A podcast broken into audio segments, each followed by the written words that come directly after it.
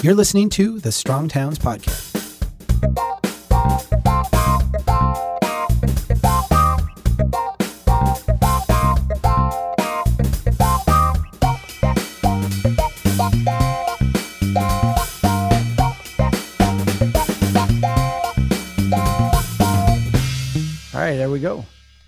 Hey everyone, welcome to another episode of Ask Strong Towns, your bi monthly chance to ask me, Kea Wilson, and my friend Chuck Marohn here anything that's on your mind about how to make your town stronger or what's the deal with this whole Strong Towns movement thing. Um, so, I again am Kea. This is my friend Chuck. And uh, if you haven't done one of those, I see we've got 20 some people here. We got another 30 some people registered. So, I'll jabber a little bit while people are trickling in. But I'll tell you a little bit about how this works. So, Ask Strong Towns is basically our answer to the persistent problem of running a national movement of how do we answer people's questions in a way that doesn't just benefit the person that we are answering, but also the entire movement. Because a lot of the problems that you're dealing with in your unique place are very similar in some ways to things that people are dealing with in other cities. And we don't want all that knowledge to get buried and lost. So we put together Ask Strong Towns. And what we do, if you're a veteran, this will all be familiar to you. But since we're first one post member drive, I suspect we have some new folks in here. We um, collect some pre submitted questions that um, I'm going to kick us off with here in just a moment. You are also welcome to submit your questions live. If you're watching this live, you can uh, look at that little Q&A button. It should be on the bottom or the left of your screen. That's the place to put your question. Few tips on how to phrase that question to up your chances of getting it answered here today. Try to generalize it a little bit. We know your town is extremely unique unique. But if instead of asking about, you know, Route 75 in Skokie, Illinois, go ahead and ask about, you know, highway projects generally in a big picture sense. Feel free to give us a few details, but think about how it's going to be portable to other places. Um, I also recommend that brevity of the soul of wit, keep it short. If it's many, many paragraphs, we're probably not going to have time to read it today. Um, and last but not least, please try to avoid putting those Q&As in the chat function. That's for you guys to talk about how good we look and oh gosh i wonder what that book on chuck's shelf is and um, all that kind of a, st- of a thing. So i see one live q&a already coming in so i'm ready to kick it off if you are chuck. Yeah i think before we do um, yeah. i want to say hi to the monterey bay economic partnership who bo told us is watching got together to all watch it as a group today. So that's really really cool. Thank you for doing that I love that. And I really encourage anyone else watching to stage your own watch party. And if you're really nice like Monterey Bay, buy everybody lunch. It sounds like they're all enjoying a nice meal. So hey to them too. Good, good call. All right. I'm going to kick it off with a question that we got from uh, Gail McCormick in Perth, Ontario, that I thought was really interesting, especially in light of what we've published this week. So Gail asks Given how divided opinions can be, how can a strong town create the right balance between maintenance and safety? Safety, yet still allow for character and uniqueness? I.e., does every weed need to be pulled, every park tree pruned up like a lollipop, every cement crack repaired, graffiti removed, streetlights made too bright, and webcams installed everywhere? In the quest for stewardship of our towns, in that sense, I will add personally, of um, a place that's lovable and invites care, do we risk creating an environment that becomes too sterile? And again, I will add too Disneyfied, since I know that this one is probably inspired inspired by a piece you wrote earlier this week, Chuck, about yeah. how in uh, Disney World in Florida, you noticed some cement cracks that were being tended to lovingly. Um, I think Gail, the soul of Gail's question to me is when does that sort of obsessive care become sterility, and do we need to be mindful of that? I am curious to hear your thoughts on wow. this. Wow. Well, I would I would love to get to where that's a problem. I mean, yeah. that, would, that would that would be fantastic. Um, generally, we have the exact opposite problem, which is like systematic neglect and decline. Um, I, I, do feel like there's a certain uh, tension. Um, for example, I I think you went with me once to Celebration, Florida, right? I gave yep. you okay, so I gave you a tour of that along with uh, some of other people on our team And uh, there's a lot of people who hate celebration and, and really don't like like new urbanist developments, especially the newer ones, because they feel uh, sterile. They feel like not nice. And I've always struggled with that um, that characterization because it's like uh, we like our cities. Uh, I've got a bunch of fr- uh, friends like this. Like we like our cities gritty, and we like our cities, you know, that are real and authentic. And I'm like, great we like our cities with like trash strewn on the ground and weeds overgrown and like okay like there's some people who like that and that's like authentic for them. That feels like home. Um i'm not one of those people. Like i like things nice. I mean i don't mind if they sweep the sidewalks and i don't mind if they pick up the trash and pull the weeds.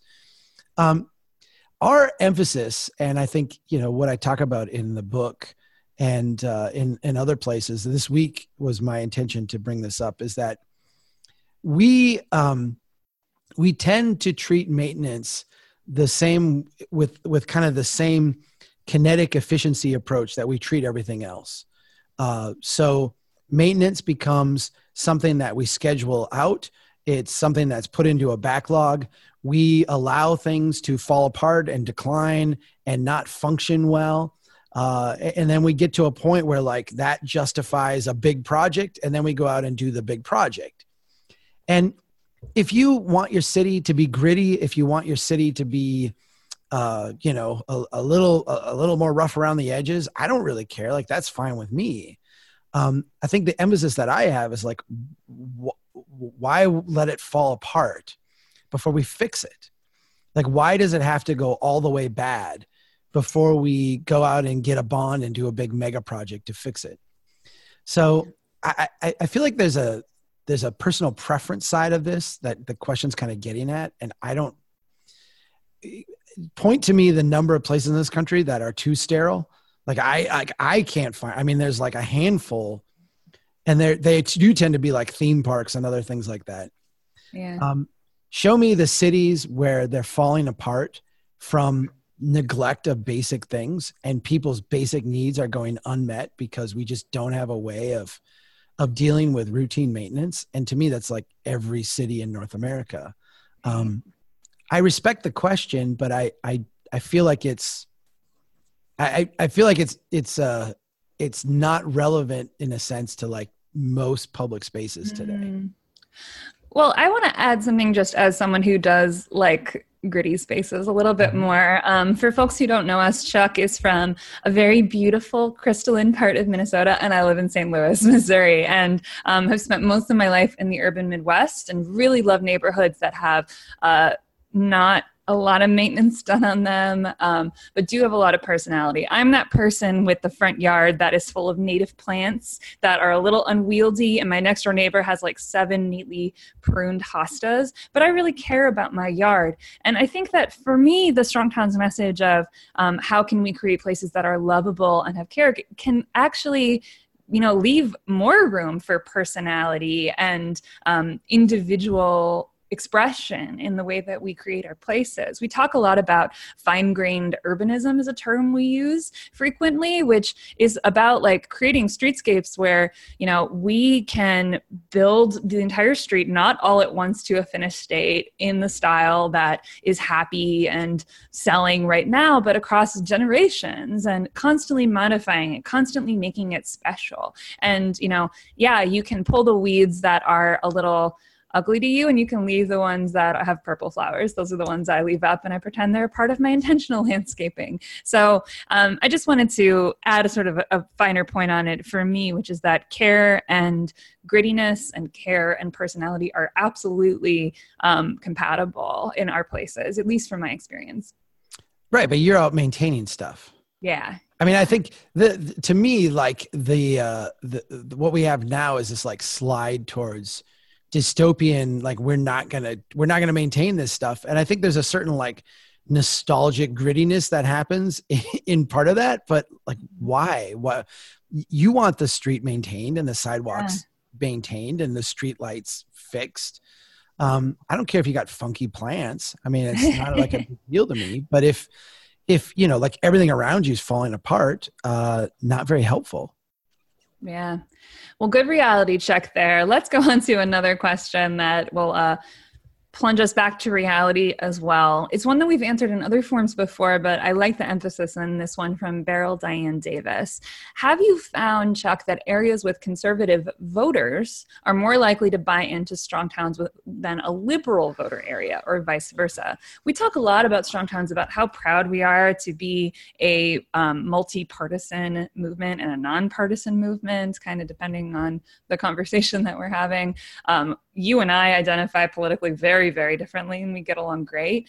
Um, but this idea of liberal and conservative voter areas, I'm curious, like, what sort of responses you get when you go to those very different places, especially in election years, like for a lot of localities, this one is. Right. Um, I think anytime you you touch on a question like this, you're talking very broad brush. Yeah. Um, so obviously, there's a lot of nuance in this, and I think one thing that I've come to respect is that, for the most part, the liberal conservative starts to break down the closer you get to the block level. Um, there's there's not a lot of like libertarians at the block level. There's not a lot of you know I I I think that things kind of break down when humans rub up against each other in a very close way on a daily basis. Mm-hmm. Um, but that being said, if you just take like the red and blue broad brush kind of thing, when I go to places that tend to be more conservative, Texas, uh, the Deep South, um, Oklahoma, Kansas, um, a, lot of times the places where people struggle uh, the, the, the places where people really appreciate the message is when we start talking about the fiscal impact of certain development patterns and uh, the way that uh, that impacts you know your decision making and your fragility i think where people tend to struggle is um, some of the impacts then around okay well maybe all this suburban housing isn't that great then and maybe we need to get people out walking. I, I feel like that's a obstacle that's actually easy to overcome. And part of it is my kind of conservative background. I found those audiences very easy to talk to and find mm-hmm. common ground to and kind of move them on. They, they speak my language. Um, when I go to, for example, the West Coast in particular, the Pacific Northwest in, in, in specific, um, I often really, really struggle and I struggle not because we don't share common assessment of the problems, mm. uh, and not because we don't see kind of common structural things we want to deal with, um, but a lot of those places, which tend to be more left of center, really have, I think, an overabundance of confidence in their capacity to solve the problem with like a big solution and that's where like california has in a sense become like a caricature to me in many ways because of the, you know from the very first time i went there as part of strong towns it was hey what's the what's the three point plan dude? Like what's the what's the thing we can enact in sacramento that's going to solve this? What's like the big proposal we can do? And I, I think where people left of center have a natural embrace of a lot of our insights and a lot of the impact on humans that it has um, where they struggle is with the uh, the incremental part. Boy, Chuck, um, I see the answer. The answer is this big program. Why don't you just get on board with this? Mm. And you know, it's hard to point out that like the problems we're dealing with now today were because the progressives of 80 years ago said, "Hey, here's how we solve this problem of the city. Let's build highways. Um, let's do urban renewal. Let's create a, a government uh, backed." Uh, you know mortgage program uh, you know to lower housing costs and i think where i struggle uh, with the left of center is um, is that is mm. like, i don't have i don't have grand solutions for everything you know the, the incremental things where the struggle is but I will say that, you know, right now I'm working on our Strong America tour, which, if anyone listening hasn't heard of that, Strong America is um, our opportunity to show your first book to the world. And um, we are doing it in sort of an unusual way where we are picking out towns where we want to go for the most part from a very long list of places that want us to go there. And a lot of them are majority liberal communities facing local elections, including some ones that, you know, without revealing too much, we haven't officially announced all these events yet, are pretty high profile in the news. So totally I think that there is a real appetite for this stuff, um, especially among liberal communities that are questioning the kind of what used to be progressive doctrines in the age of urban renewal and are now saying we want to we want progressivism to progress. We want to talk about how we can do things on the block level how we can give communities um, autonomy over their spaces in a way that is going to make our whole places more financially resilient. And i'm really excited to see how those conversations go. And you know just wanted to give a shout out to totally. our mysterious strong america uh, markets. I feel like i feel like where you and i find the most common ground and where uh, we find the most common ground kind of across if we want to say just the political boundaries that we've come to define as like red and blue in general is the closer we get to the local level you know right. the closer we get to the block level the closer we get to the space humans inhabit together i think the more those kind of distinctions melt away and the more we can talk about real issues how they impact you how they impact your neighbor how you can work together there's a lot of um boy I, I always feel weird when i start talking like this but there's a there's a lot of like love and empathy and and compassion that people have uh, for each other. And when you can put them in a place where that manifests the conversations get really really really good yeah looking forward to those on the tour let's go to a pre-submitted question by michael um, Michael says, I love your ideas, but I can't shake the fact that your core premise states that the economic inefficiency of sprawling towns, to use his language, and uh, yet government demands less money to operate these inefficient towns than it does for efficient cities. I live in New York City, which has the highest density in the country. That means fewer pipes, fewer power lines, um, fewer roads, less free street parking, etc., um, per capita. But I also have an income tax bill that's about double what it was in the less density of Boston when I lived there. And if I were in rural Texas, I'd be billed far less than even Boston. Of course, we're paying for social programs, um, but shouldn't the efficiency of our dense infrastructure balance out those expenses? So the core of this question for me yeah. is you know if i live in a place that's so so so financially productive why is my personal tax bill so high um, let's let's talk about that because that's not a side of things we get into all the time here at strong towns Right. It's actually I've had a, a, a small handful of people kind of banging on me a little bit this week too about uh, well, you know, in New York City, it's so expensive to build anything, and out, you know, in Texas, it's not. And so, you know, we should, uh, you should, you should calculate like the waste of the bureaucracy in mm. your calculations. Um, here's the here's the way that I would explain this uh, and, and, this might be dissatisfying to people um, but I, I, think this is like one way to think through this if you took the uh, the the pension liabilities the uh, the the debt the basically like the overhang the the the the kind of weight of things weighing down a city like New York City and a city like Dallas, for example and you somehow like just magically cleared those away and reset. So a huge part of the the new york tax bill is is paying for these legacy things. If you just could clear that all out and just start over. Um, what you would find is that the I, I think what you would find is that the tax situation would be the way this guy describes it. You you would actually have lower taxes in the productive place of new york and you would have much higher taxes in in uh, in a place like Dallas or Houston. Um, I think what would happen on the other hand is that you would also be able to take care of and sustain with the productivity in a place like New York everything that you have. Mm-hmm. Um, but then in a place like Houston, you would see, you know, a lot of this stuff would have to be let go. Um, you know, you would not be able to to maintain and take care of it all. So these are complex systems uh, you know, a, a, place like New York tends to be very progressive. They bite off a lot. Um, there's a lot of different social things that they're layering on top of and counting on their underlying financial productivity to take care of. Um, my contention would be if they had, if New York had the financial productivity of, say, Houston, they would have gone broke a long time ago, like a long, long, long time ago. It's the fact that they are so financially productive that has allowed them to kind of get to the point where they're at. um, you know, it, it, and and I, I, I it, it's hard to tease that out because I get like the argument that, okay, why isn't San Francisco? Uh, you know, why isn't New York? Why isn't Vancouver? Why don't these places have low taxes because they're so productive? It's because you've layered on all these other things.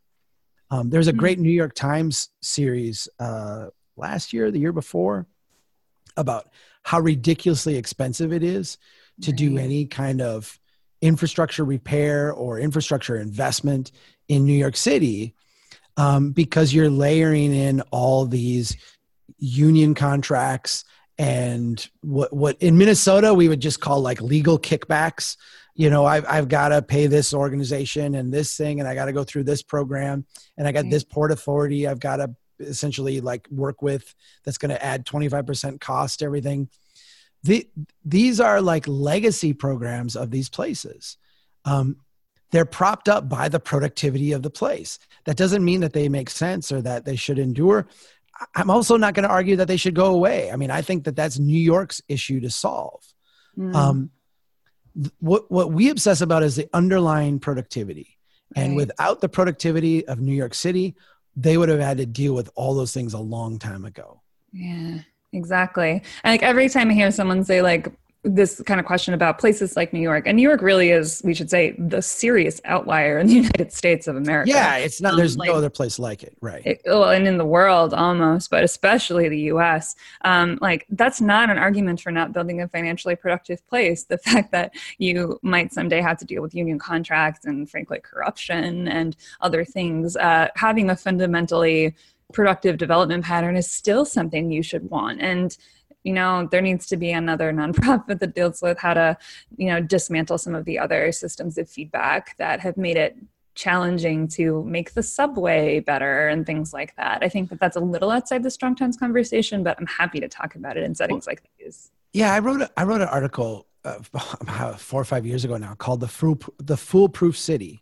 Mm-hmm. and the, the insight i was trying to share in that article is that when we build our cities in this like historically financially productive way they become in a sense foolproof uh, you can have incompetent leadership and overcome it and not have everything fall apart you you can have things that don't work out for a decade mm-hmm. or a mm-hmm. generation and essentially like overcome it because it's foolproof you've got this productive adaptable resilient landscape and you can have good government or bad government uh, layered on top of that and everything's not going to go bad one of the things that we've created with our kind of hyper centralized kinetic growth kind of system is mm. that you have to have very very competent government and very competent management to make it work out over the long term and uh, you, you just i mean this is this is always my argument with the big like progressive centralized policies is like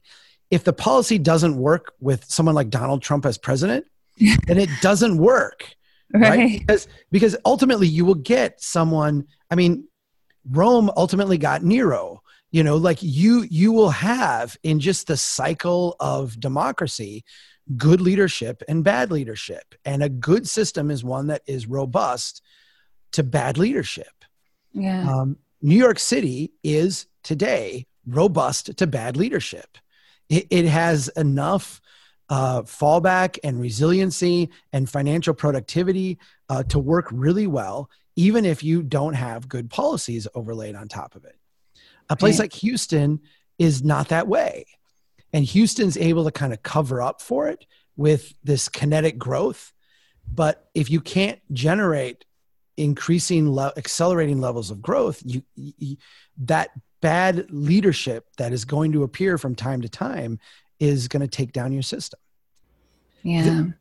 This is when i talk about detroit you know everybody has their own narrative for detroit and you know detroit was greedy unions and detroit was greedy corporations and detroit was mm-hmm. you know banks exploiting desperate city and detroit was corrupt politicians Detroit was just fragile. And and you know, if you have those things, which cities will from time to time have, uh, you've got to be able to withstand them and overcome them. And if you become as fragile as Detroit became, as lo- as low on the productivity scale as it became, you can't overcome those things. Yeah. Whew, bummer. Let's go to another bummer. um, so this is a live one from Mark Baker. Oh, before I do that, let me just encourage all the troublemakers on the chat channel to put your questions in Q and A. I see some little rapscallion named John Reuter. He's on our board. Yeah, he's a troublemaker. That. Ugh, no good, John. Um, but we do have one here from Mark Baker that I think is interesting. Please discuss the challenges in advocating for strong towns principles regarding the fiscal impacts of our development pattern in cities that have a large LGA or other direct state aid. So property tax is such a small part of the budget. Non-planner here, LGA means what local exactly? Gover- local government aid. Perfect. Thank you so much. Yeah. Go ahead and so, tackle that. Let me give you a uh, let me let me give you a quick history of cities in the second generation of the post-war development pattern. So first generation was this big horizontal expansion of cities, the the dawn of auto commuting suburbs, this kind of quick kinetic growth. The second generation was when those first generation liabilities started to come due and like what do we do? How, how, how do we how do we keep growing? How do we keep this system going? And and it was a an idea of how do we become more efficient? How do we become more streamlined? How do we create more growth? And one of the big ones that we came up with in the 70s and Minnesota did this, a lot of states did this, was we're going to get rid of essentially local control. We're going to take from cities the idea of um, you can have your own tax policy, you can have your own uh, business licensing approach, you can have your own local concoction of regulations. We're going to strip away all that authority and we're going to say we're going to have one statewide program to do that. And so, a- any new business coming in, any new enterprise starting up, think of Walmart or you know, uh, think of uh, Walgreens or think of McDonald's. You can come in, and in Minnesota, you don't have to go to Brainerd and then St. Cloud and then Wadena and negotiate a separate thing. Mm-hmm. You just do it all at it's like one open. We're open for business. It's all the same. So just come in with confidence. Mm. And and part of that trade off then is they went to cities and they said, look, your local voters are a pain in the neck. When you try to raise their taxes and when you try to do things, they say no. And when mm-hmm. you try to spend money, they come to City Hall and they protest and they say, that's a waste of money. We shouldn't do that. So, what we're going to do is we're going to get rid of all your local tax structure and we're going to take it all to the state. And then what we will do, because we're going to grow and we're going to have all kinds of money, is we will give that then to you. And so immediately what happened is that the states had more money, the local governments had less stress because they didn't have to talk about taxation and stuff to people. And the state, through local government aid and other aid, started giving money directly to cities you could buy that new fire truck. You could buy that it fix up that park. You could pave your roads. And what we saw in the 70s and early 80s was this just flowering of investment by local governments because they were getting money from the state. Well what happened over time?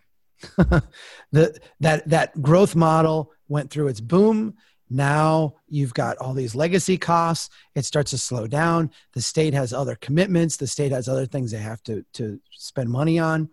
And now all of a sudden, that local government aid stream has started to dry up and got less and less and less. Um, so the question, you know, that Mark has is, what what do we do about these places that are, in a sense, dependent on local government aid? Um, that's a disaster uh, we we have cities in Minnesota where 90% of their budget comes from local government aid. And the state occasionally, you know, when they get into a budget shortfall, are they going to cut education? No. Are they going to cut uh, road spending? No.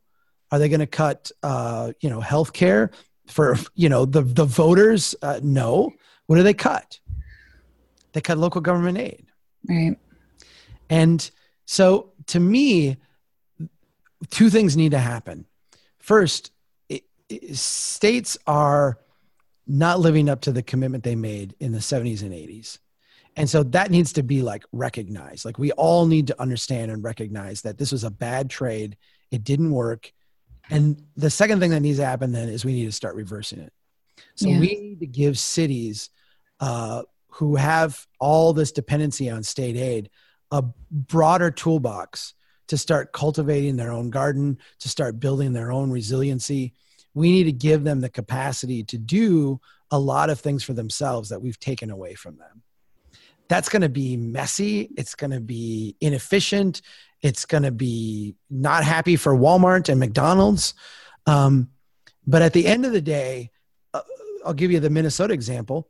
If you're a mining city in the Iron Range, or you're a Twin Cities suburb, or mm-hmm. you're an ag city on the Iowa border, you have the same exact tax structure. Mm-hmm. That makes no sense. These cities are very different in very different places with very different economies. They should have different tax structures. Right. And, and so I don't know if there's much we can do at the city level if the state is going to give you basically, you know, two blunt instruments. They're going to give you a, a, a big uh, hammer and a level, and they're going to tell you to build a house and you don't have a saw, you don't have a nail, you don't have, you know, a tape measure, you can't do it. You, these cities need more tools. That's the that's I think the end answer to Mark's question.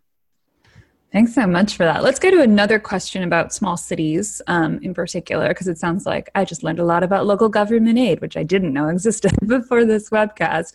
Um, but Kristen in Ohio, an Ohio city that shall remain nameless, it sounds, um, says this I'm the new city planner of a small city in Ohio, but I that I believe the, is economically strong in, in many ways and is undergoing redevelopment in the downtown and some older neighborhoods due to renewed enthusiasm for residents.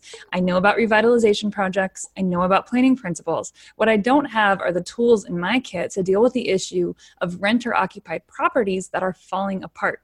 What options are out there for providing help to these people? What carrots and sticks can I use to prompt landlords to fix major issues? Condemnation is a serious consequence to the renter as well as the landlord. The True. city has done well at addressing maintenance in the right of way, streets, and area parks, but those efforts have not translated into the same kind of investment from the private side. Give me some sort of Strong Towns primer on this topic. I could use it here. I'm curious what you think so, as a landlord yeah. as well, and I can give my perspective on this too. But go ahead.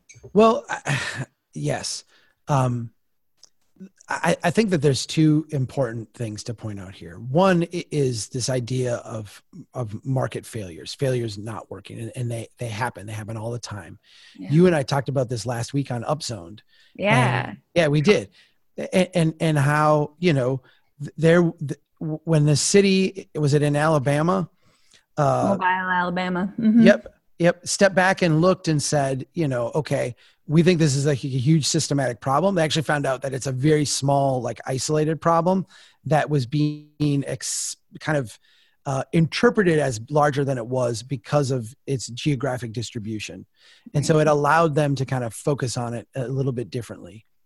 I think the broader question, though, it, for me, is really about how do we deal with um, the, the, the I'll, I'll, I'll use the term slumlord, but how do we mm-hmm. deal with the person who has bought the rental property with a business model that says, I'm going to charge whatever rent I can get, but my business strategy is to not invest in this property, to not fix the roof, to not paint the siding, to do as minimal amount of maintenance as I can, because I'm just kind of riding this thing down the slope of decline. Right. Um, there are enforcement ways to deal with that and and it seems like this planner is well versed in those right. and i agree with her that those have consequences for the renter as well yeah. um, to me there's only one real there's only one real way to systematically deal with this and that is you have to change the trajectory of the neighborhood yeah. um, the, the, the, I'm not trying to be pithy about it because it's a very real problem, but the long term thing is the, the Oswego model in New York. We actually have to get properties in the neighborhood appreciating faster than properties in the region. So that what happens is that the business model of declining uh, investment becomes a not viable business model in that neighborhood. If if property is appreciating and tax rates are going up and the people uh, you know the, that that you're getting costs added on to what you're charging for rent um, you reach a point as the slumlord of that property where you have to make some decisions on where you're going to go. Am I going to either A, invest in improving this property, or am I B, going to exit this market, in which case someone else will come in and buy that property? Right. Um, that still doesn't get that still doesn't get at the poor person who needs a place to live. Right. because what i'm talking about is like raising the value of the property and, and ultimately raising the rents. Um, that's where i think we have to start talking about adding incremental units throughout a neighborhood. Um, we need to allow not only accessory apartments but single family homes to be converted into duplexes garages to be turned into living units. We need to have a whole like palette of living units that are allowed in a neighborhood so that people can uh, you know offer those at rates people can afford. But but the rental property that's in decline the way that that is systematically dealt with is the neighborhood has to be going in a in a in an upward direction at a pace greater than the regional upward direction. And that's how you change like the underlying business model of the people who would just ride that slope of decline I think that's absolutely right. And the one thing I would add to that, and this is something you and I have talked about a lot, is um, it falls outside of the planning scope, but how can you relocalize your banking landscape? Because that's one of the main reasons, at least in my city, and I suspect in yours. I, have spent a lot of time in small towns in Ohio shout out to Cartland and Chagrin Falls and Bainbridge and all those. Um, but I basically in St. Louis, where I live now, and also in around Cleveland, where I grew up, there are vast tracts of building where the only business model that makes sense is to buy a building for a very low price in cash, charge a rent that's a little bit more than the poor people who are in there can afford, so that they won't hit you up for any sort of service because they will be evicted if they do and just milk it as long as you can because those buildings are not viable by people who have a mortgage who have an interest um, in making their home a safe and and beautiful place to live. Um, so you're relying on the goodwill of people who um, have every incentive to let buildings fall into complete disrepair. So, how can you change the incentives underneath that? How can you make it accessible for a low income family to buy a suitable building at their price point and get a mortgage on it because they don't have the capital to come up with a 25% down payment or more likely the full purchase price of the building because no bank will touch it. So that's the one thing I would add from the gritty urban landlord perspective. Yeah. Well, I also think, you know, you're a good example. Uh, if if if you could give me two models of rental, um, one model being a thousand people with one rental unit each. So, in other words, a thousand people who are renting out a bedroom or a basement apartment or an accessory apartment um, versus 10 landlords with 100 units each. Give me the thousand any day. I mean, 100%. it's messier, it's more chaotic.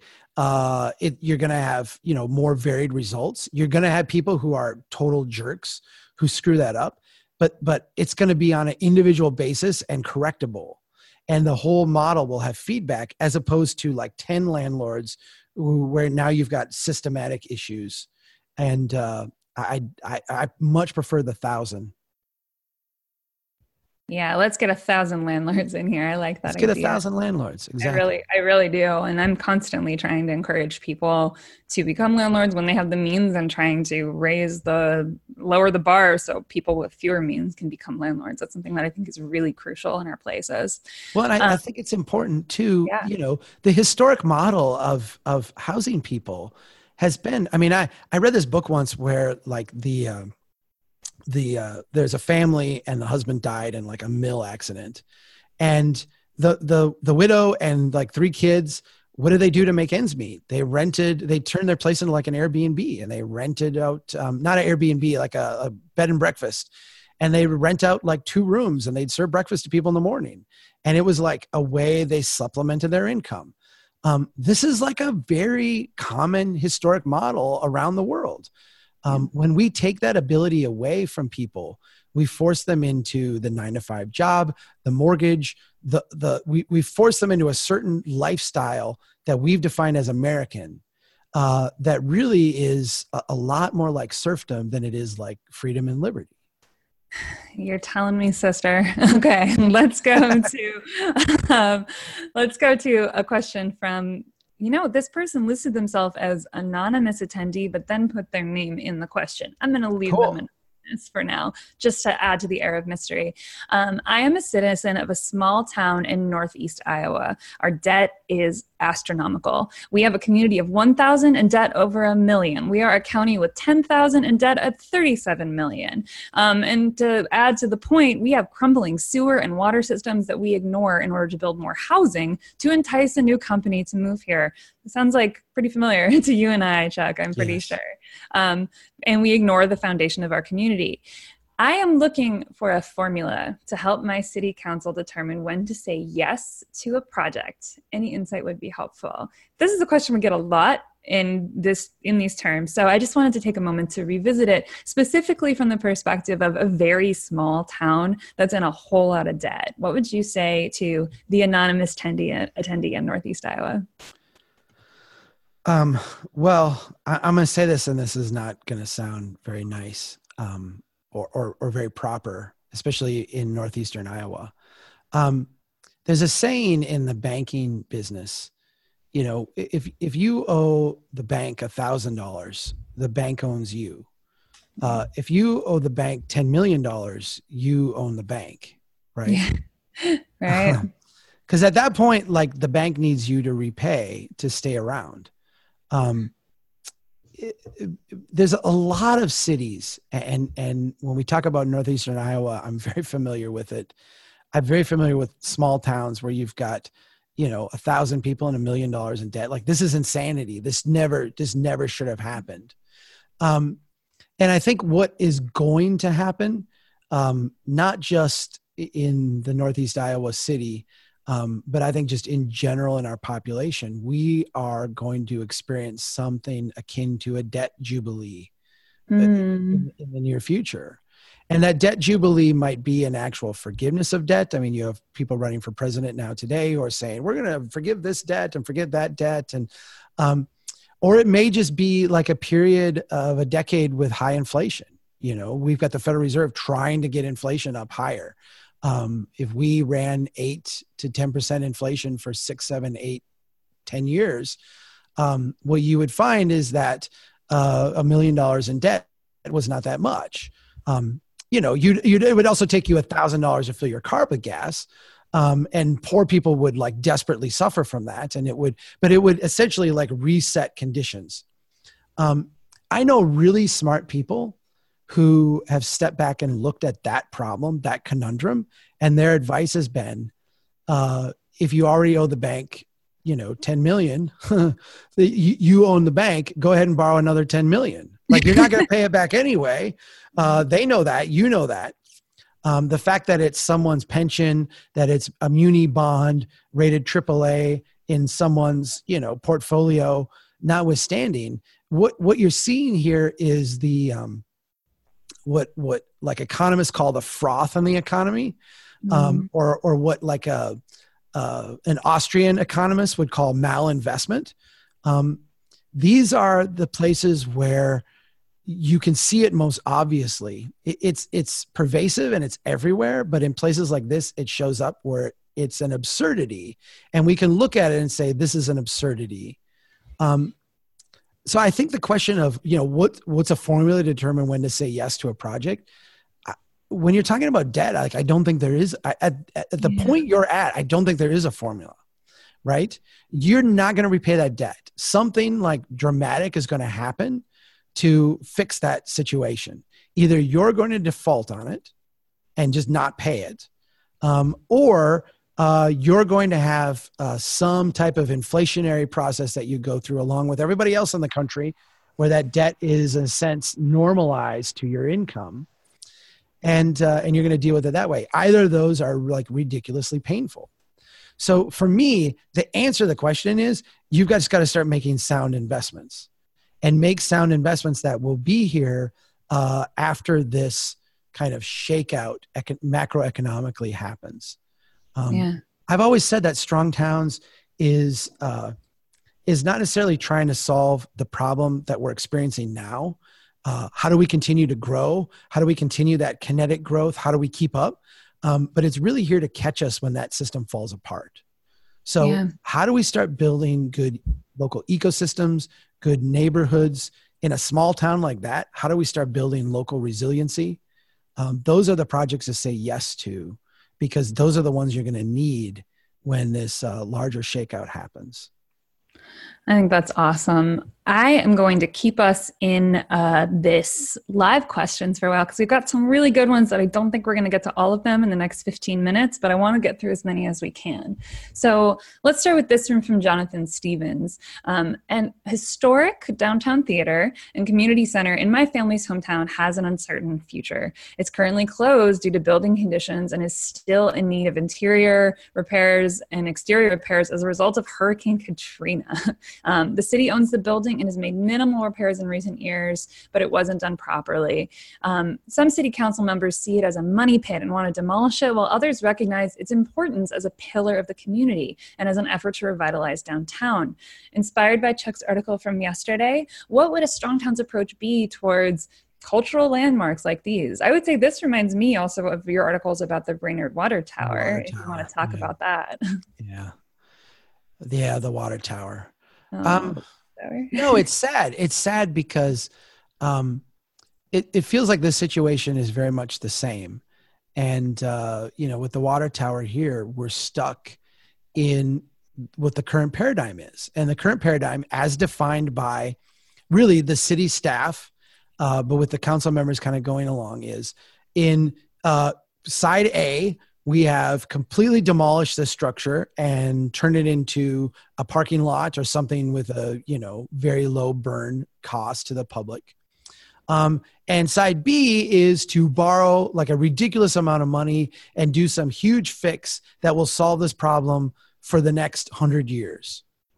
And uh, like when you when you're given those two options you're given the the option that you know the choice between ridiculous and crazy you know yeah. like those are not those are not the only options that should be on the table. Um, i don't know what kind of damage a hurricane would do to a building or what a hurricane has done to a building. I don't know what like repairs are needed for it to open up. I don't know if those are of the kind where like we have mold and it's unsafe to go in it or if those are more the kind like well now the building code is tripped and we need a new you know ada bathroom door and a new sprinkler system. Um, if it's the former like i'm i'm i'm probably the wrong person to ask. Um, i feel like there's a lot we can do that i've seen done with elbow grease um, that's very underrated. If you go to water valley mississippi for example uh, I was in a building that was completely like the roof had caved in. It had been years that way. It was just a, a terrible mess. Uh, people went out by hand and cleaned it all up, cleaned it all out, and uh, and and fixed it up. And today it is a great, like, prosperous, successful building. Um, it's not like the penultimate building. It's not like every problem has been solved, um, but they got it to a point where they could use it again, and they did it mostly by hand. Um, if it's more the latter variety though where it's like okay now we've tripped this thing where we've got to solve all these other problems. We've got to put in a sprinkler system. We've got to fix the bathroom so they're ada compliant. We've got to uh, do you know go through your litany of things. Um, i've long said that those are things that the cash flow of the business should help you solve. Um, it, it, it feels like here uh, a lot like my tower is that there're just not enough choices on the table. There, there are not enough options on the table. And we need an option that is the bootstrapping option. You know, mm-hmm. we we need the option that is the how do we get this to like a minimum viable product kind of option. And that may not be like the dream everybody has it. It may not mean that the Philharmonic Orchestra comes touring to town and stops there but it may mean that like the local school can use it for their plays or you know a, a, a, local group can get together and have a jam session there and invite people from the community i think you got to start talking about what's the minimum viable product we can get this to and then iterate along those lines I think that's a great idea, and I would love to go there. So tell us what the town is. yeah, tell us what this city is. I would. I'd yeah. be very interested to know. Cool. It, the, the, sad thing is, like, if it's in Louisiana, I'm going to cry because uh, the Louisiana legislature just took a hundred million dollars of the BP oil spill money, which to me, like that money uh, should should go to something like like let, let's take this building and fix it up right? Like that no they just took a hundred million of it and gave it to the uh, the people in shreveport that want to build the highway through the allendale neighborhood. No! Yeah. we've written about that a lot so folks, no i know strongtowns.org slash shreveport if you want to know why i'm tearing up my hair right so. no it's it's it's maddening and so you know you you look and it's like these community endowment kind of things, like what the BP oil spill money should be, um, are things to be like difference makers in things like this. Um, you know, what what what kind of resources are needed to get this up to a minimum viable product, and what do you have there? And then how do we take this community endowment and like be the difference maker in that? That that to me is like a really great use of local money. Um, we're going to build a highway through a poor neighborhood and it's well jonathan has assured us um, he just wrote it in the chat that it's the saenger theater and community center in biloxi mississippi so all right bullet dodge uh, jonathan keep us posted on that project though that yeah. sounds. Well and jonathan you, you've got to be able to go to water valley too. Um, go to water valley there's a guy there named mickey howley he runs their main street association downtown one of the most dynamic main street coordinators in the country you're going to run into. And uh, ask him this question because yeah. he's the guy actually doing it on the ground who has has helped you know with a community of people there do this take a city that was falling apart and bring it back. And i, I think you could learn a ton from uh, what they've done there yeah, message us if you need his email. Let's go to one from Carlos Perez. Um, our city is having a debate concerning ADUs, accessory dwelling units, for those new to that acronym, to increase our housing stock and address affordable housing. But people don't want to change the character of their neighborhood with ADUs. No surprise. What is the Strong Towns perspectives for both pro and con? We have talked a lot on Strong Towns about the pros of ADUs. We're big fans. Are there any cons, Chuck? I'm curious if you have thoughts on this, or is there no, no? That's a it's a it's a good question, and I think it's it's only fair to ask, right? Yeah. Um, like, why would people oppose ADUs? Um, it, it, it's really interesting because uh, our core kind of in insight at the neighborhood level is that neighborhoods need to breathe and grow and evolve. And to me, um, if you're not going to allow ADUs, then the question I have is like, what's your next level of evolution? Like, what what is your? It, it's a little like saying, you know, to a to a, a little kid, like we're we're not going to allow you to uh, read. You know, like okay, how do I grow intellectually then if I can't read? Like, what's the outlet? Is it audiobooks? Like, I don't know what it is. Um, to me, like a neighborhood has to be able to breathe and grow and change and evolve. And if if ADUs aren't part of that, what what is? Like what is? And this is where the character thing comes in. I mean, there's a lot of people say like, I don't want the character of my neighborhood to change. Um, if you don't allow the character of your neighborhood to change in a way that makes it more productive, um, then what happens is that you guarantee that the only way it can change is downward. The only way it can change is failure. Um, and that might that might take decades. I mean, you might be able to have a concentration of wealthy people and extend out your prosperity to you know a, a period of time. Uh, but we've all seen neighborhoods. I mean, I, I, remember when I went to college, I lived in a mansion. Uh, I lived in a mansion with with 13 other guys because that mansion had run into decline and a neighborhood in decline had been turned into a you know a house that was rented out to a, a bunch of college students. Yeah. Um, even the fanciest house goes you know if it's in a neighborhood that can't evolve and change will eventually reach a decline phase. So why would someone be against adus um, besides the community character argument like i you know i don't want them. I don't want my neighbor to have a, a, a rental unit in their backyard or i don't want my neighbor to have uh, you know their mother-in-law living in their backyard. Um, I don't know. I mean, the the the only thing I can think of, uh, and and I, I welcome other people in the comments in the chat to to say their own, you know, non-character argument. Um, you know, I we get a lot of pushback recently from the kind of hyper YIMBY group, yeah. uh, which you know has argued that you know ADUs aren't up to the task and incremental growth isn't up to the task. Um, mm-hmm. Um, if you allow neighborhoods to evolve and change, um, I think the immediate reaction to that would be to lower underlying property values um, because you'd get out of the the big developer, big tower kind of mentality.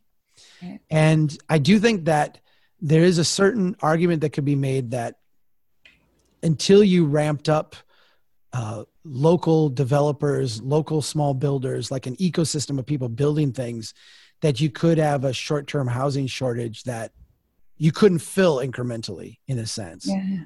Um, right.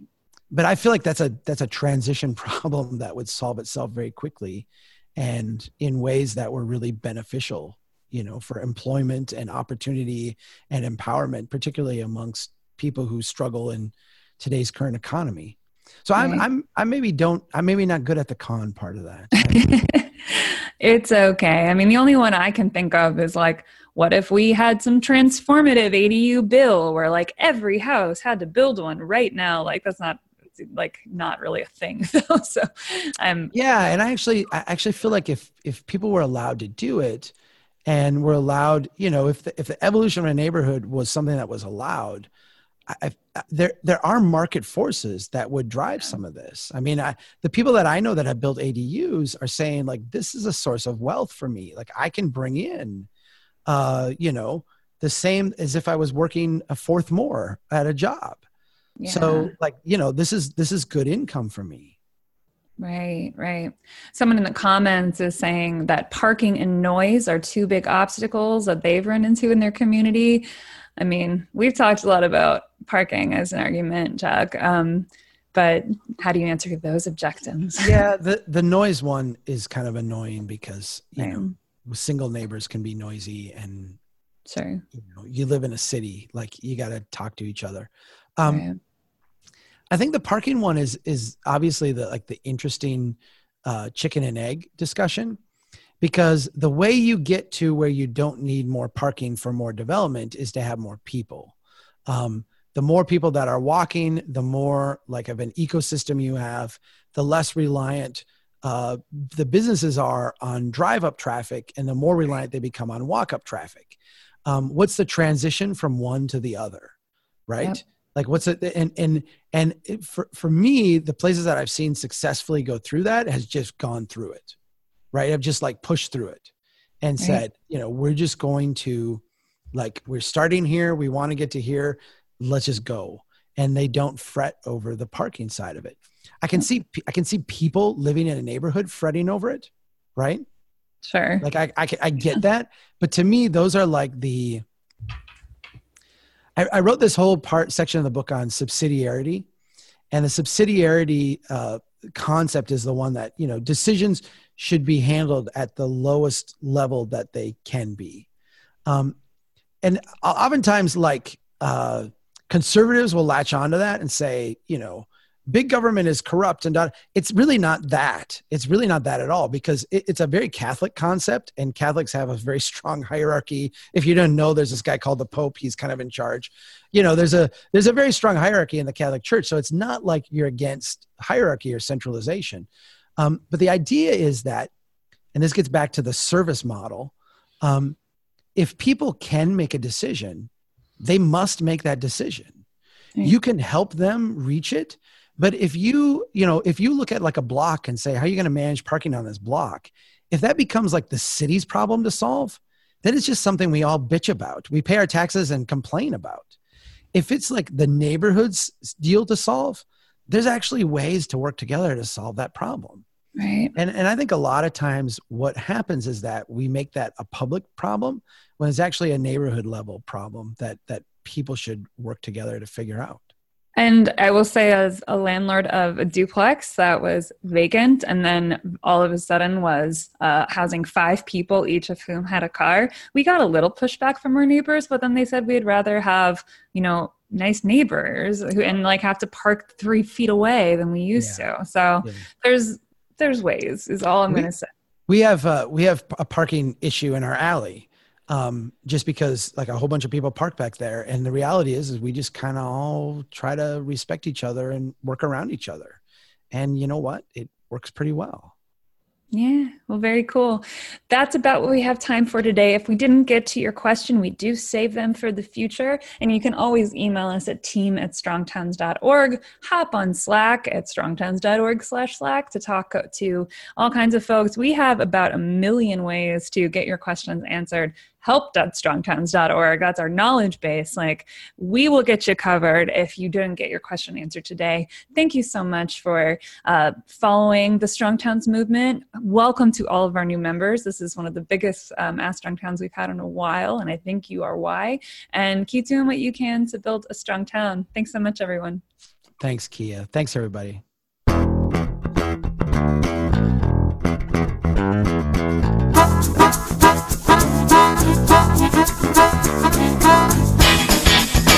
Taking risk is a necessity to becoming rich.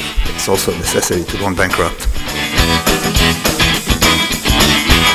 Build, build, build, build. That's the story. They know that America's one big pothole right now. Just to echo what you said, there are no silver bullet solutions. Chuck Marohn, this has been fascinating. Who made this city? The window is not always open, but if nobody's pushing, then once the window opens, there'll be no chance to go through. I like you. I like your vision of the, of the world. The United Nations Earth Summit, Agenda 21. Yeah.